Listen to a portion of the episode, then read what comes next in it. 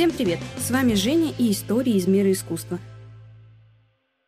В первом сезоне этого подкаста я расскажу вам про любовь. Счастливую, жертвенную, неразделенную, в общем, абсолютно разную. Но связывать ее будет то, что героями всех этих историй будут художники. Давайте начнем.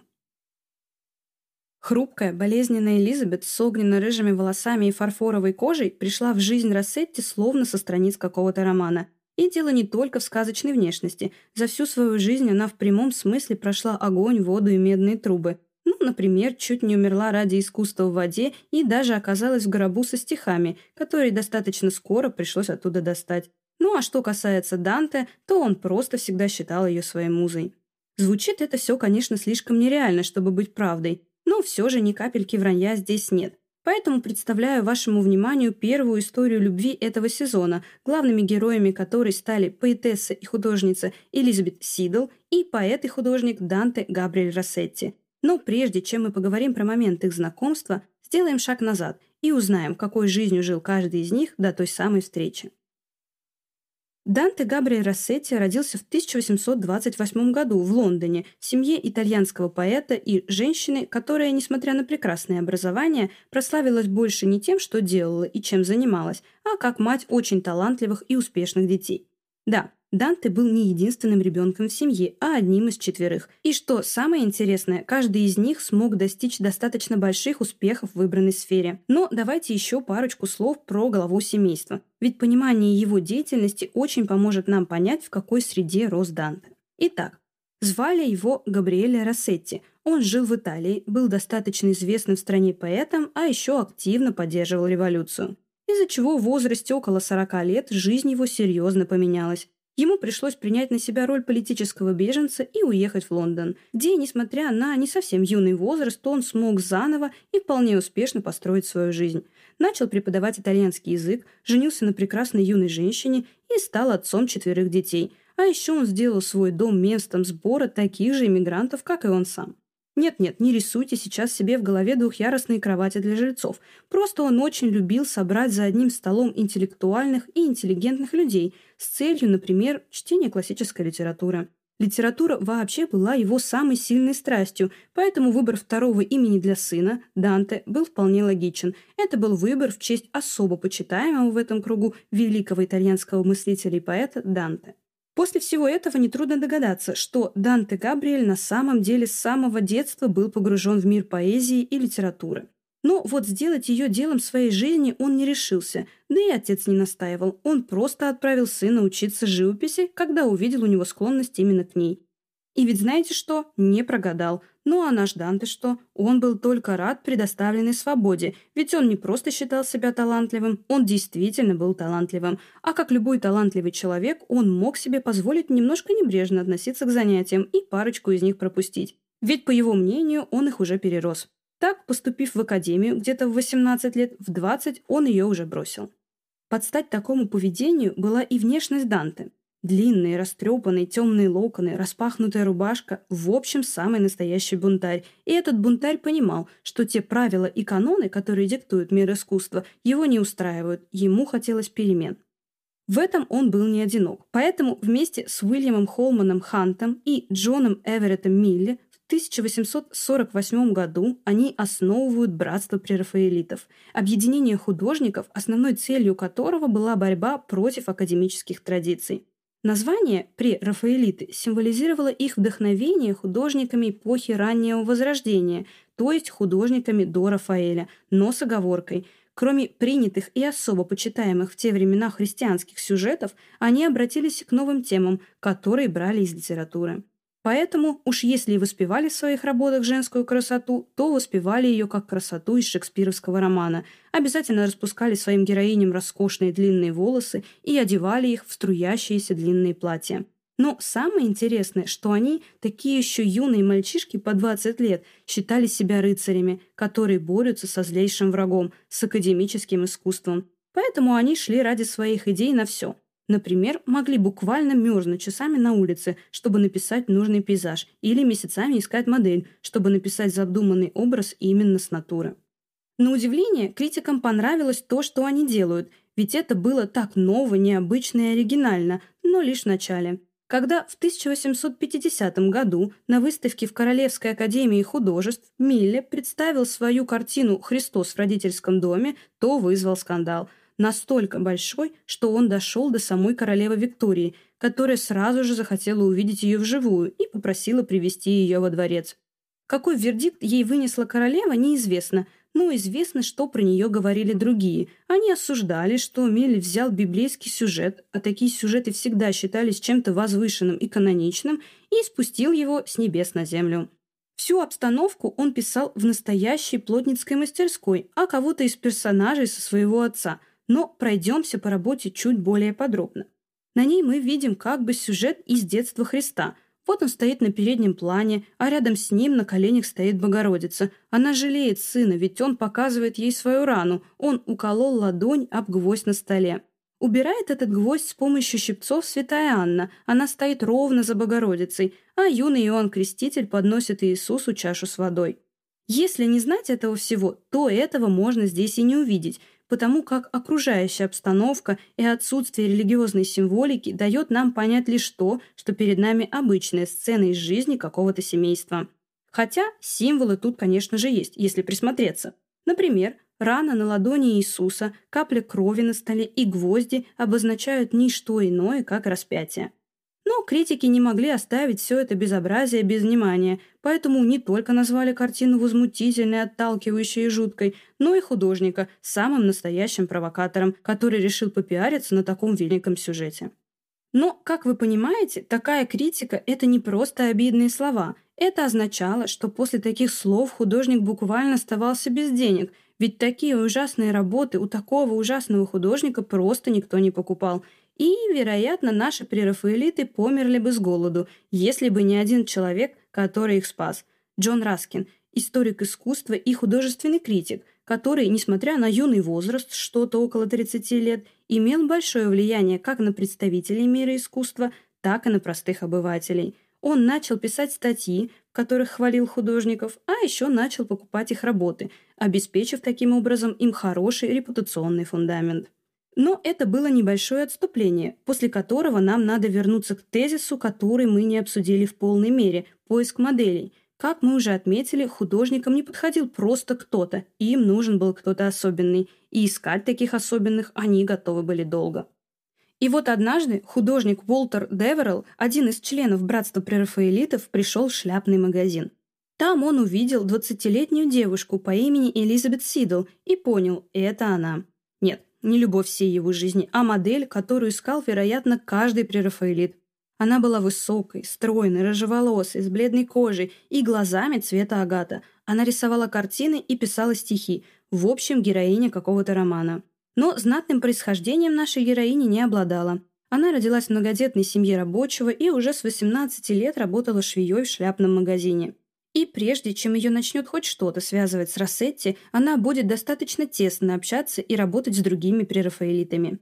Например, начнет с того, что будет позировать Девереллу для его картины под названием «Двенадцатая ночь». Кстати, забавно в этом все то, что Деверелл не решался вначале подойти к девушке и предложить ей побыть его моделью. Поэтому он отправил свою мать к ее матери на переговоры. Но, поработав с ним, Элизабет стала работать и с другими художниками. А как иначе, ведь для них она тоже была идеалом. Поэтому не могу не вспомнить тут один ужасный случай, который произошел с ней во время позирования художнику Милли для картины «Офелия». Все дело в том, что художник попросил девушку позировать в ванне, а чтобы хоть немного сохранить воду теплой и для того, чтобы Элизабет не замерзла, установил под нее лампы. Но во время работы так увлекся, что не заметил, как лампы погасли, вода остыла, а девушка в результате этого всего заболела. Вернее, будет даже сказать, что она подхватила воспаление легких, ну или туберкулез, и едва не погибла. И вот уже после всего этого безобразия она сблизилась с Россетти, который не хотел делить ее с другими. Он буквально запретил девушке позировать другим художникам, но дал свободу для самореализации. Так Элизабет становится его музой, которую он пишет сотни раз, и художницей. Причем настолько талантливой, что однажды, когда в дом к ней и Россетти пришел Джон Раскин, тот самый любитель прерафаэлитов, то смогла заработать приличную сумму денег. Все дело в том, что Раскин купил все работы, которые она создала, а еще назначил ей стипендию, чтобы она не заботилась о заработке, а могла заниматься только искусством. Но вот беда – здоровье. Та самая болезнь легких или ее последствия не отпускали Элизабет, и, работая на пределе, она порой падала просто без сил, на что врачи лишь разводили руками. Они считали, что болезнь они вылечили опиумом, а все остальное лишь ее выдумки от безделья и занятия искусством, ну а еще от того, что она живет с мужчиной, который на ней не женат. Стоит уточнить, что в те времена действительно было плохо болеть, ни лекарств нормальных, ни серьезного отношения к плохому самочувствию, особенно женскому. Ну а что касается нашей пары, то Россетти действительно не спешил брать Элизабет в жены. Его устраивал вариант сожительства, которое прерывалось лишь тем, что достаточно часто девушка одна посещала санатории с целью хоть как-то подлечиться. Россетти же в это время находил себе других муз. Так продолжалось почти десять лет. Но когда Элизабет узнала об этом, неизвестно точно каким образом, но вероятнее всего из писем друзей, то положила конец их отношениям. И начала все больше жаловаться на здоровье, хотя ухудшала она его себе сама. Вместо положенных двадцати пяти капель опиума она дошла чуть ли не до ста. Только вот в тысяча восемьсот шестидесятом году девушка настолько сильно заболела, что должна была вот-вот умереть. Поэтому Россетти, наполненный внезапным приливом любви к своей музе, да еще и чувством вины за плохое обращение с ней, женился на ней тут же. И что, думаете, с этого момента история свернет в русло счастливой и долгой семейной жизни? О, нет. Несмотря на то, что после предложения руки и сердца Элизабет достаточно быстро окрепла и выписалась из санатория, окончательно излечиться она не смогла. Но не будем забегать вперед, ведь сразу после бракосочетания молодожены поехали в Париж, где Россетти, в подарок жене, написал картину под названием «Королева сердец». Портрет Элизабет, где она изображена по плечи, с лицом чуть развернутым вправо, в ожерелье из коралловых бусин и с кулоном сердца. Ну а сама картина была роскошно украшена сусальным золотом. Однако более внимательное изучение этой работы дает нам подсказки к истинному контексту портрета – болезни Элизабет, ведь ее кожа на портрете имеет зеленый оттенок, а цветок, который она держит в руках, больше характерен для погребального портрета.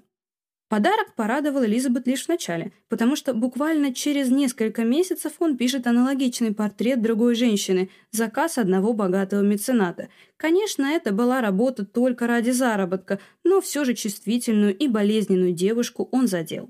Но Данте и не думал об обидах, наоборот, он был счастлив и думал только о своей жене и о том, что у них скоро будет ребенок. Только вот такое радостное событие окончательно добило их союз.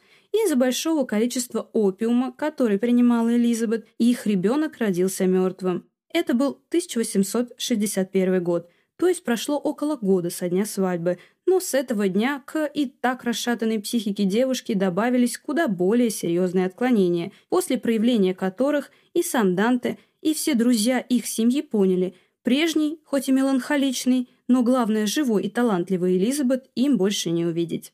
Девушка стала замкнутой и перестала выходить из дома, а каждого приходящего в дом гостя просила говорить как можно тише, чтобы тот не разбудил ее малыша. Также часто ее замечали поющие песни у пустой колыбели или держащие на своих руках подушку, словно живого младенца. Ну и, конечно же, употребляющие все больше опиума, а еще отказывающиеся от еды и сна. Прошло несколько месяцев, и всем показалось, что девушка начала поправляться – ее настроение стало приподнятым, на лице появилась улыбка, а сама она начала строить планы на будущее. Но, как говорится, показалось. Потому что уже в феврале тысяча восемьсот шестьдесят второго года, а если быть точной, то десятого февраля тысяча восемьсот шестьдесят второго года произошло то, о чем даже страшно говорить – смерть. И вот как она произошла. Вначале счастливый Данте повел свою окрепшую жену на ужин с парочкой их друзей, где они все прекрасно провели время. Затем привез жену домой и решил отлучиться на парочку часов, чтобы прочесть еженедельную лекцию в колледже, где работал.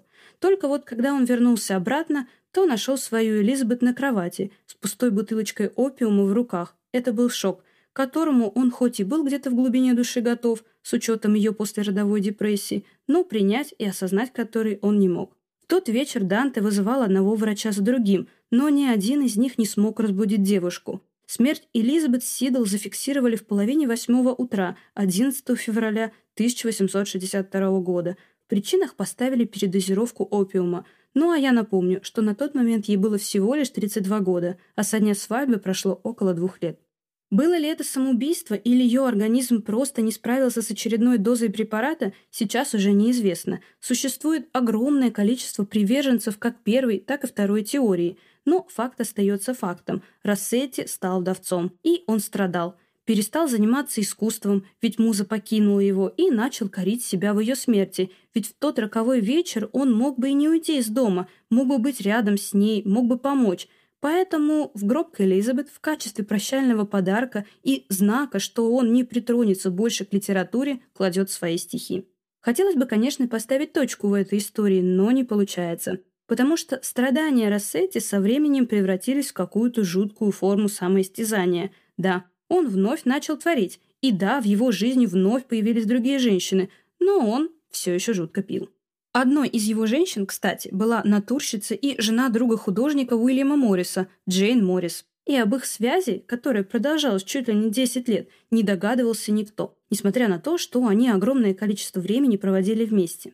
Яркая брюнетка Джейн была полной противоположностью Элизабет, и с ее появлением в творчестве Данте словно открылась новая глава. Однако прошлое часто настигало художника – и часто он писал брюнетку Джейн с рыжими волосами своей умершей жены. Хотя Данте сделал, вероятно, все, чтобы это прошлое забыть. Переехал в другой дом, потому что воспоминания сводили его с ума.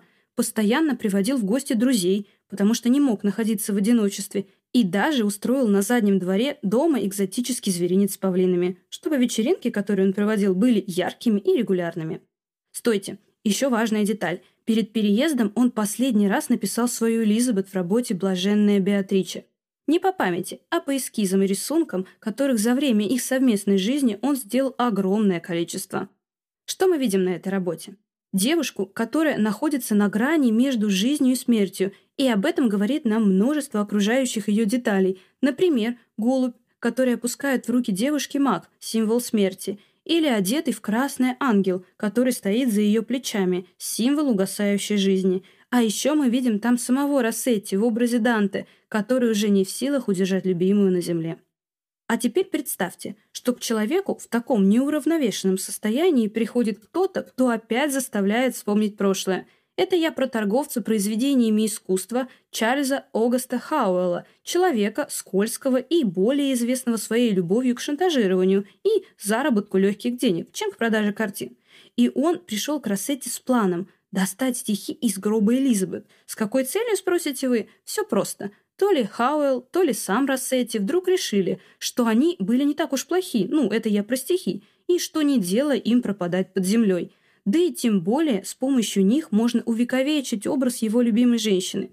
В общем, Россетти поддался, а Хауэлл их извлек и рассказал, что прекрасная Элизабет ни капли не изменилась за годы под землей. Она все так же красива, а ее волосы огненно-рыжие отросли так сильно, что заполнили своим сиянием весь гроб.